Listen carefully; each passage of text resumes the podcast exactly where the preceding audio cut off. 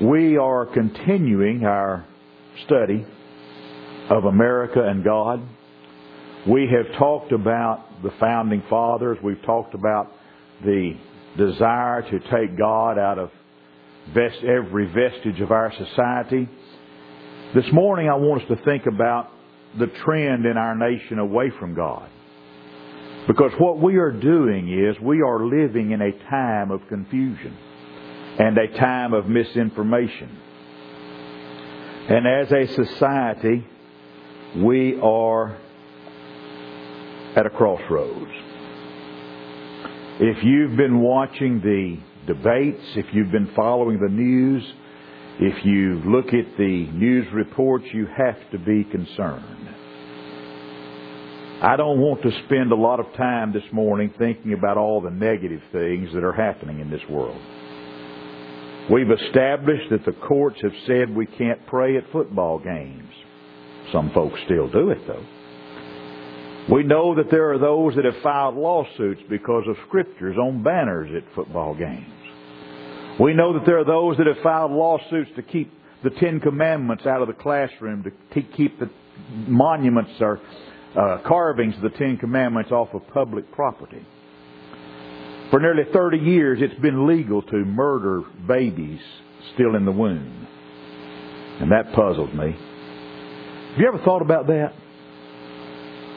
If you're on a gurney in a hospital and your heart stops beating, the doctor says, What? You're dead. So if your heart stops beating and the doctor says you're dead, why is it that when you can hear the heartbeat of a baby in the womb, why is that baby not declared alive? Because it's not politically expedient for some people. The only thing I can think of is if you're considered dead on a gurney by a doctor, but you're not considered alive when you can hear a heartbeat in the womb,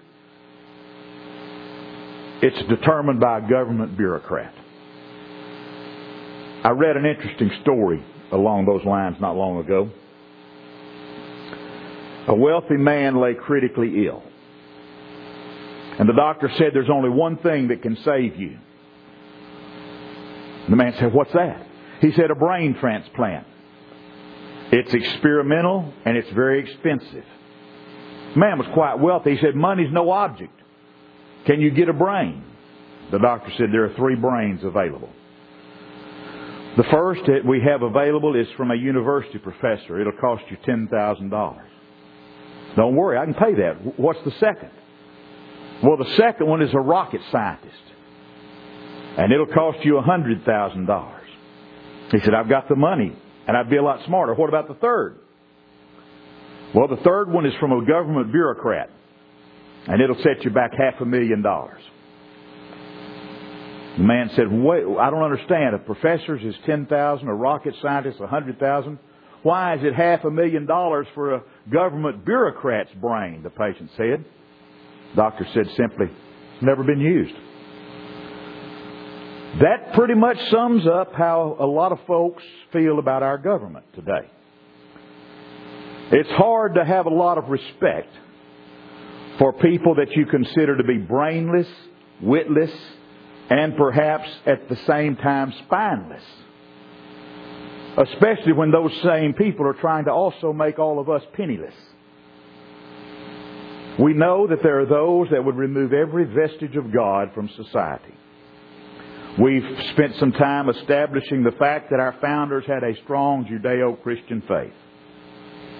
Now, as I've said, and I want to re- repeat it, America, in the strictest sense of the term, was never a Christian nation.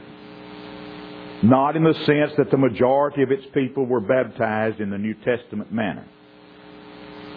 But in the sense of America espousing Judeo-Christian principles, we were a Christian-oriented nation.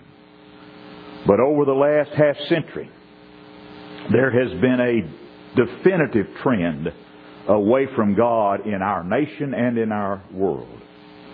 We talked about the 1963 court case, Engel versus Vitale and the United States Supreme Court. In that decision, the court ruled it was unconstitutional to start the school day with a prayer. And then in 1963, it was declared unconstitutional to begin the school day with Bible reading. Once upon a time, having a baccalaureate service at the end of the school year was a common practice. It was something that most colleges, universities, and high schools did. In effect, in a baccalaureate service, a preacher was called in just prior to the student's graduation. His mission was to bring those students a final message from the Word of God. In fact, it was at my high school baccalaureate that I heard a, a preacher talk about, about Lot riding down the streets of Sodom in his brand new Cadillac. Painted a vivid word picture for us. But this practice of a baccalaureate service is in a noticeable decline and it is actually becoming extinct. I wonder sometimes how long it's going to be before the phrase, in God we trust, disappears from our coinage and our currency. In fact, under the separation clause, which does not exist, you wonder how long it is before some secular progressive group introduces a bill to eliminate the chaplains from the United States Senate. How long is it going to be before someone proposes that we no longer have chaplains in our military? How long before the presidential oath of office is administered without the use of a Bible? Our drift away from God in America is a strong one. It's not even a drift anymore. We're in the rapids. And in many instances, a minority voice, a minuscule minority voice, has been sufficient to do away with time honored practices that the majority of people want to continue. Good people need to make a stand and pray the tendencies of the past do not continue and do not keep growing. I remember in the 1960s when you had the God is dead movement and it was in its heyday. I remember also a song. I have the sheet music to it. A song that my good friend Robert S. Arnold wrote. I'm not going to sing it for you. I could, but I'm not. But Brother Arnold's song was, Sorry about your God. My God is living now. God is not dead. But what we have is an absence of religious training in America of the 21st century in the lives of literally millions of our young people, there is absolutely no religious training that exists. And in our large universities, the trend is definitely toward atheism. Now visualize in your mind what these sprawling public institutions look like. Large campuses high rise dormitories, giant classroom lecture halls, huge field houses, massive stadiums that'll seat 90 and 100,000 people, enrollments of 30, 40, and 50,000 on one campus are not uncommon. And someday they'll have in class, in person learning again and not just virtual classrooms. But no doubt the general educational practices in these universities are among the finest in the world. But there is one glaring blind spot, and that is religious and moral instruction. Our training and our education of these people, young people in science and social studies and communications and a lot of other areas is excellent. But in the area of life values, ethical principles, and morality, it is tragically deficient. And it's also disturbing the double standard that exists on the majority of these campuses. Under the principle of academic freedom and under the principle of freedom of speech, Communists can go and speak on these university campuses. And when they do, they command respectable audiences. On the same campuses where a communist is welcome, the preacher is not welcome. There are announced communists and socialists who occupy responsible faculty positions. And similarly, socialists, atheists, moral anarchists, and radicals of all kinds are committed to speak their destructive heresies. And yet, religion and the teaching of morality are largely fenced out and banned. Perhaps a reminder of an elementary fact in growing a garden is appropriate here. If you don't plant flowers in the garden, you're going to have weeds. And in the training of young people in our universities and colleges in this great nation, if we don't plant flowers of faith, self-control, honesty, integrity, high purpose, personal commitment, and things like that, we're going to have inevitably the moral degeneracy that has become so apparent throughout our great land. As a result of the absence of moral and religious instructions in the lives of masses of young America, our nation is in serious peril, my friends. Look at the rising crime rate in our largest cities. There is and there has been a breakdown of the home. And we're thinking not just of divorce, but the decline of parental authority with all of the attendant problems that come with that. We're also thinking of literally thousands of homes where there is no father to guide the rearing of the young. There is rebellion and anarchy among the people of this nation as never before. We've seen it with mobs in the streets. People protesting laws they do not like, and not just protesting, but turning into violent street mobs, looting and burning and committing all manner of mayhem. They choose to protest and to riot and to destroy people's lives and property rather than in a proper legal manner change the laws that they're opposed to. We have in this nation today espoused a new morality, which is in effect the absence of morality.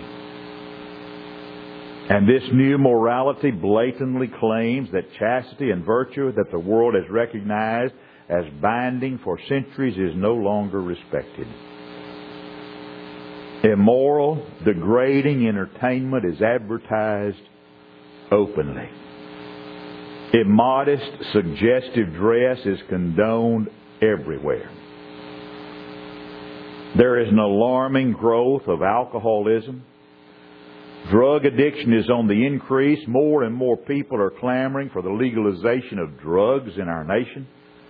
You can watch Hollywood celebrities and you can watch athletes get on television and make pronouncements of how they feel about things and use the most vile, foul language, having things in their mouth I wouldn't carry around in my pocket.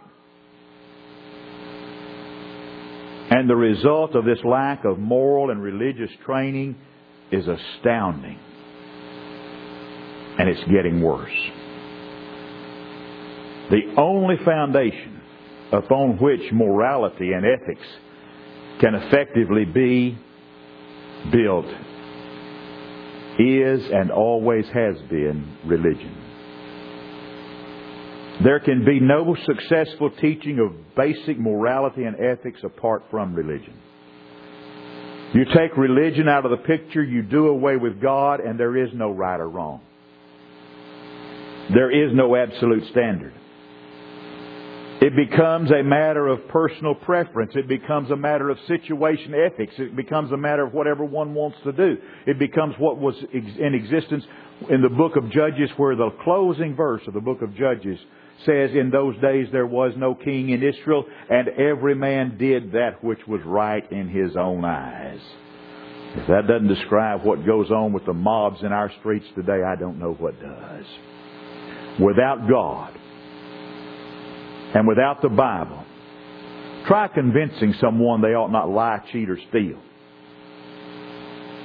There are folks that'll tell you pointedly that they find out that they found out that cheating in school pays off because you get better grades. Lying gets folks advantages they wouldn't have if they stuck to the truth. Ask any politician. Stealing provides a lot of things for folks without much effort, provided you're clever enough to pull it off. Try telling young people today they ought not be immoral. And you know what they'll do? They'll quickly remind you just how primitive and old fashioned you are. And they'll let you know that they are no longer fettered by worn out superstitions. They're not bound by meaningless codes that have held humanity back for centuries. Unless there is a God in heaven who has announced a code of principles by which men and women are to live, there is no ultimate hope of high moral and ethical behavior. And if there is no standard of absolute right and wrong, if there is no day of reckoning, if there are no rewards and no punishments, there is little motivation toward high ethical and moral living that we've known in the past. We need to remember what the basic strength of this nation grew out of. It came from our religious motivation and reverence and respect for God and His will. The early colonists came to America because of their religious faith. And upon their arrival, they knelt in prayer. Their lives were guided by the bedrock principles of honesty and integrity. They had a love for their fellow man. They had a willingness to sacrifice for their spiritual values. Departing from these foundational principles, what we have done in America is planted the seeds for the ultimate destruction of our nation. Now, it is quite true. Our founding fathers insisted on a separation of church and state. That's the way the Constitution was written. Because those wise men in that far off day had seen state religions at their worst in the old country. And they wanted to have no part of that deadness. They wanted no part of that autocratic, dictatorial control of the people. Now, stay with me. While it's true our founding fathers insisted upon the separation of church and state, it is equally true they did not mean to eliminate the practical affirmation of the Christian faith from any phase of American life, including government. And that's a concept that leaders in our modern era seem to not have the mental capacity to grasp. Our founding fathers left to the church the responsibility of propagating the Christian religion, not to the state. But our founding fathers showed over and over that they meant for religion to be the foundation upon which this new nation would be built. That's why our coins say, In God we trust. That's why our Congress has its chaplains. And every session begins with an appeal to God to guide the legislators. Religious property is exempt from taxation. Trust me, there are some that would change that tomorrow if they had their way. But in countless ways, our founding fathers showed their affirmative feelings toward religion and morals. And the present day interpretation of our Constitution seems to be set to eliminate all aspects of religion and moral emphasis from government. And that is not the feeling of those who brought our nation into being and led this nation to greatness. But this trend away from God is not a new trend. It is something that fools have always promoted. David wrote in the long ago, the fool said in his heart, there is no God. They are corrupt. They have done abominable works. There is none that doeth good. Jehovah looked down from heaven upon the children of men to see if there were any that did understand, that did seek after God. They are all gone aside. They are together become filthy.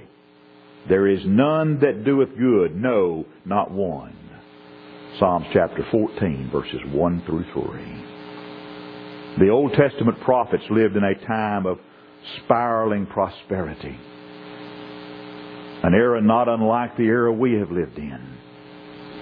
And as people lived more luxuriously, they turned from God.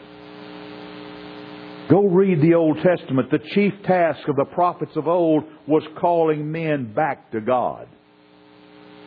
Calling men to the moral and ethical behavior of the will of God. Here's what Isaiah wrote in Isaiah chapter 1. Wash you, make you clean. Put away the evil of your doings from before mine eyes. Cease to do evil. Learn to do well. Seek justice relieve the oppressed, judge the fatherless, plead for the widow. If you be willing and obedient, you shall eat the good of the land, but if you refuse and rebel, you shall be devoured with the sword, for the mouth of Jehovah hath spoken it. Isaiah chapter 1, verses 17 through 19 and verse 20. The basic truth is as the wise men wrote in Proverbs. Righteousness exalteth a nation, and sin is a reproach to any people. But Jesus Christ also lived in a time when men were turning away from God. Rome, the world capital in the days of Jesus, had no time for God and no knowledge of God. The Roman Empire was an empire run according to pagan standards. And the Jews had largely turned their backs upon the precepts of Jehovah as they had become more and more wealthy and more and more comfortable. It was into this situation that Jesus Christ came to show mankind the way to reverse the trend and the way to save the world from ruination. And Jesus began in the only way it's possible to begin. He began with the individual. In John chapter 1 verse 14 we read, And the Word became flesh and dwelt among us. And we beheld His glory, glory as of the only begotten Son from the Father, full of grace and truth. And then in John chapter 14 and verse 6, we hear this divine Son of God call men to become His followers. And Jesus says, I am the way the truth, and the life. No man cometh to the Father except by me. A little band of men saw the glory of the kind of life Jesus offered and they followed. And the radiance and strength of their lives caused others to follow. And a movement began. And that is the hope of our world today. Each of us who believes in the God of heaven, in the divinity of Jesus Christ, in the inspiration of the Bible, and in the great principles of Christianity must speak up. We must speak up in word and in life. And we can reverse the trend of our day away from God and religion. The most powerful influence our world has ever known has been the power of Jesus Christ. And as the power of Jesus Christ shines through our lives, nothing is impossible. The wealth and the power of ancient paganism was no match for the radiant force in the lives and the message of first century Christians. Paul said in Philippians 4 verse 13, I can do all things through Christ that strengtheneth me. A sick, unhappy, confused, despairing world is waiting for our message. And we need to be up and doing it. This little poem comes out of the 1700s, and yet it's been a clear truth for us in the 21st century. It's especially true for us in America right now in the summer of our discontent and this election season and these times of turmoil and unrest. One man awake awakens another. The second awakens his next door brother. The three awake can rouse a town by turning the whole place upside down. The many awake can make such a fuss that it finally awakens the rest of us. One man up, with dawn in his eyes, multiplies.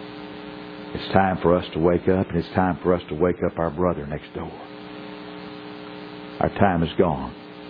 Until we're together again, may the Lord richly bless and keep you, is our prayer in Jesus' name.